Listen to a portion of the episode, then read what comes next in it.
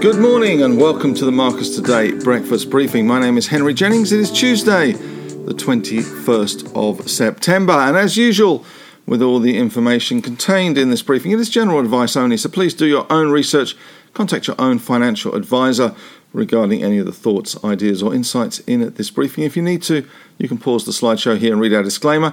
And if you are listening on a podcast, head on over to the marcustoday.com.au website and you can read the disclaimer there. And if you're not a member of Marcus Today and you're listening to this podcast, uh, please, you can always sign up uh, for a trial membership on that website, marcustoday.com.au.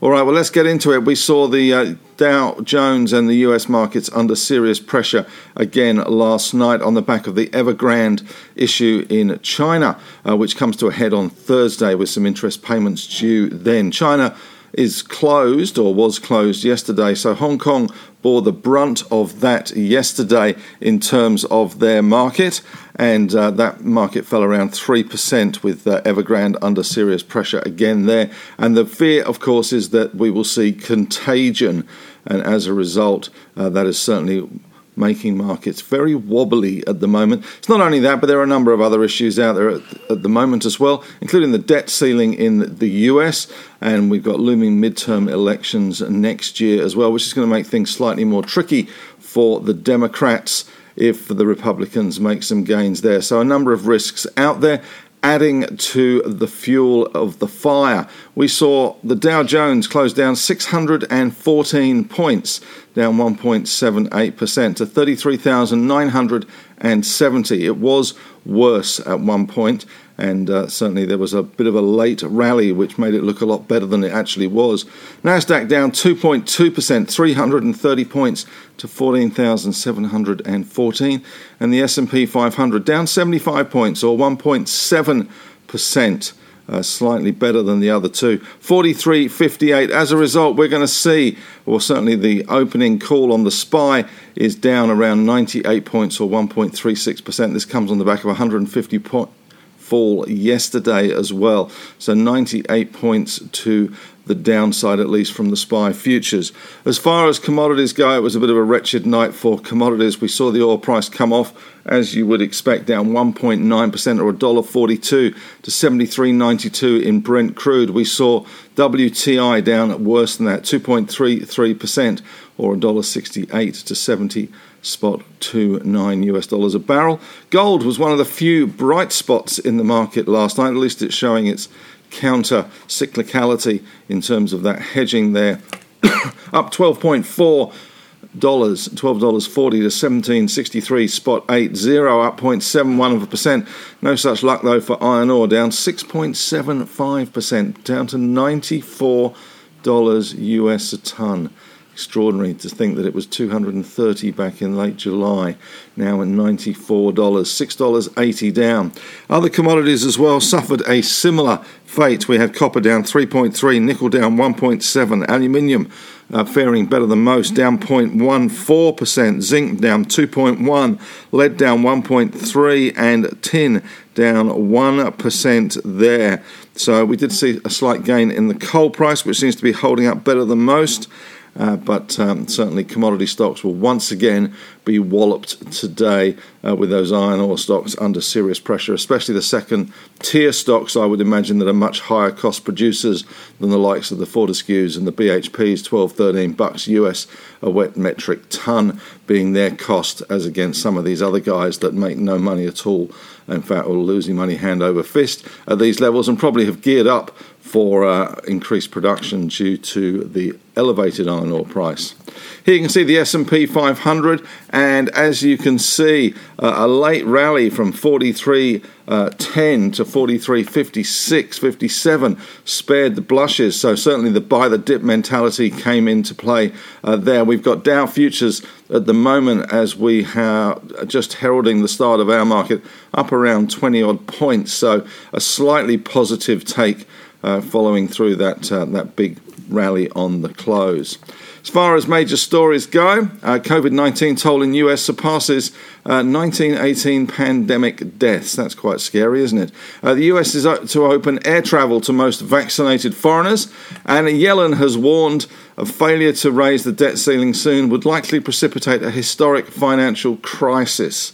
Uh, once again, we are seeing brinkmanships and politics being played over this debt ceiling, which is looming.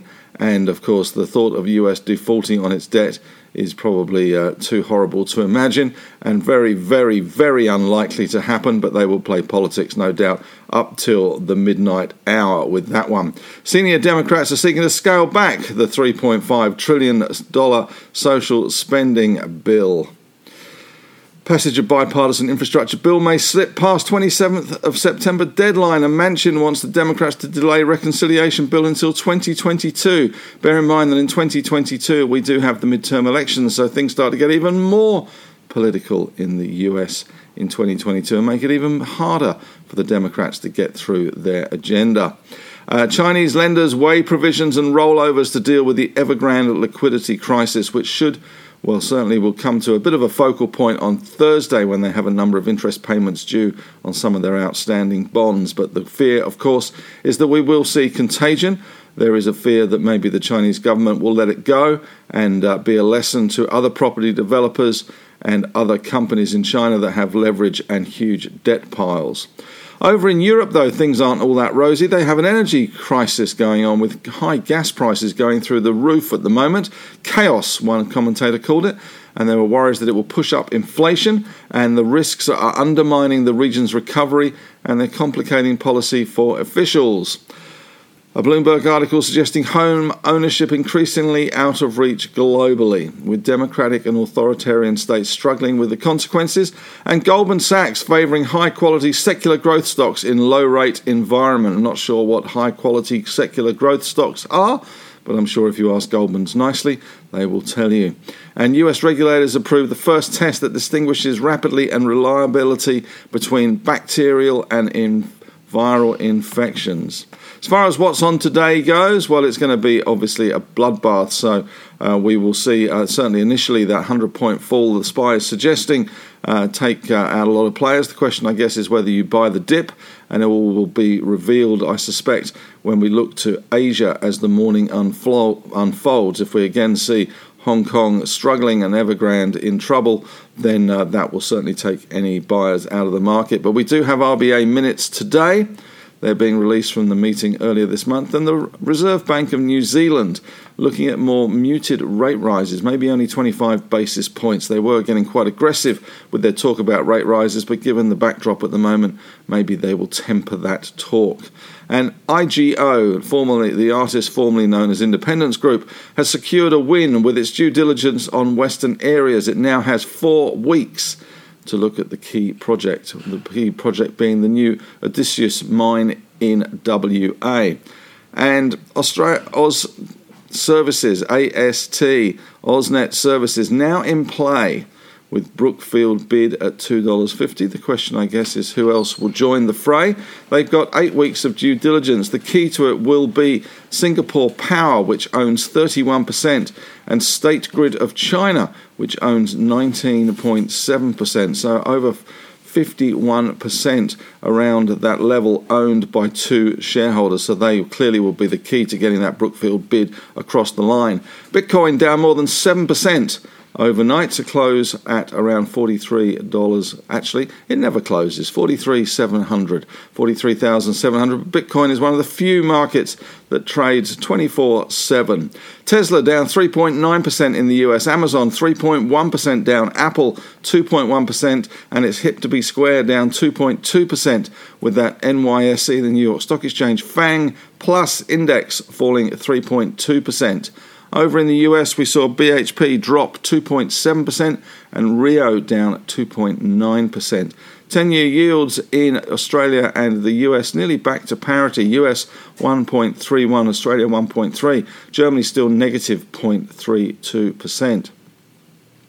Kathmandu results today as well. Revenue up 15.1%. Net profit 63.4, which was up 615% on last year. Rip Curl, the star there, final dividend of 3 cents, but the market will be concerned about the outlook guidance with the first half FY22 expected to be low to be below FY21 first half. So clearly, COVID having an impact there on Kathmandu, very much in the travel sector side of things. The ACCC is lamenting the Transurban monopoly that it now has on Sydney roads after buying the remaining portion of WestConnex yesterday. And one uh, article in the AFR today is considering that uh, the three huge infrastructure buyouts that are in play at the moment could be a signal for the top of the market. What are those huge infrastructure events in play at the moment? Well, of course, there's Sydney Airport, there's now uh, Ausgrid, and there's now also Spark infrastructure as well, SPI, all in play. And AMP Capital has hired Macquarie to help it retain control of its wholesale office fund. Question of the day today Do you think we've seen the top of the ASX 200 this year? Topping around 76.28, I think was the top this year. Uh, so, have we seen the top, or is this just a minor blip? And we will be back with normal service resumed as soon as possible. That's it for me today. Head on over to the Facebook discussion group. I'm sure there's going to be plenty of lively debate over there today regarding the market as it uh, considers its next move and that to the downside. But it's a great group, uh, around 3,500 members, and members helping members is the motto there. If you're listening to this or watching this and you're not a member of the Marcus Today community, the question is why not? Uh, head on over to marcustoday.com.au and you can sign up for a free 14 day trial there and see what we have to offer. We'd love to have you on board. That's it for me today. Have a great day. As great as you can, I guess.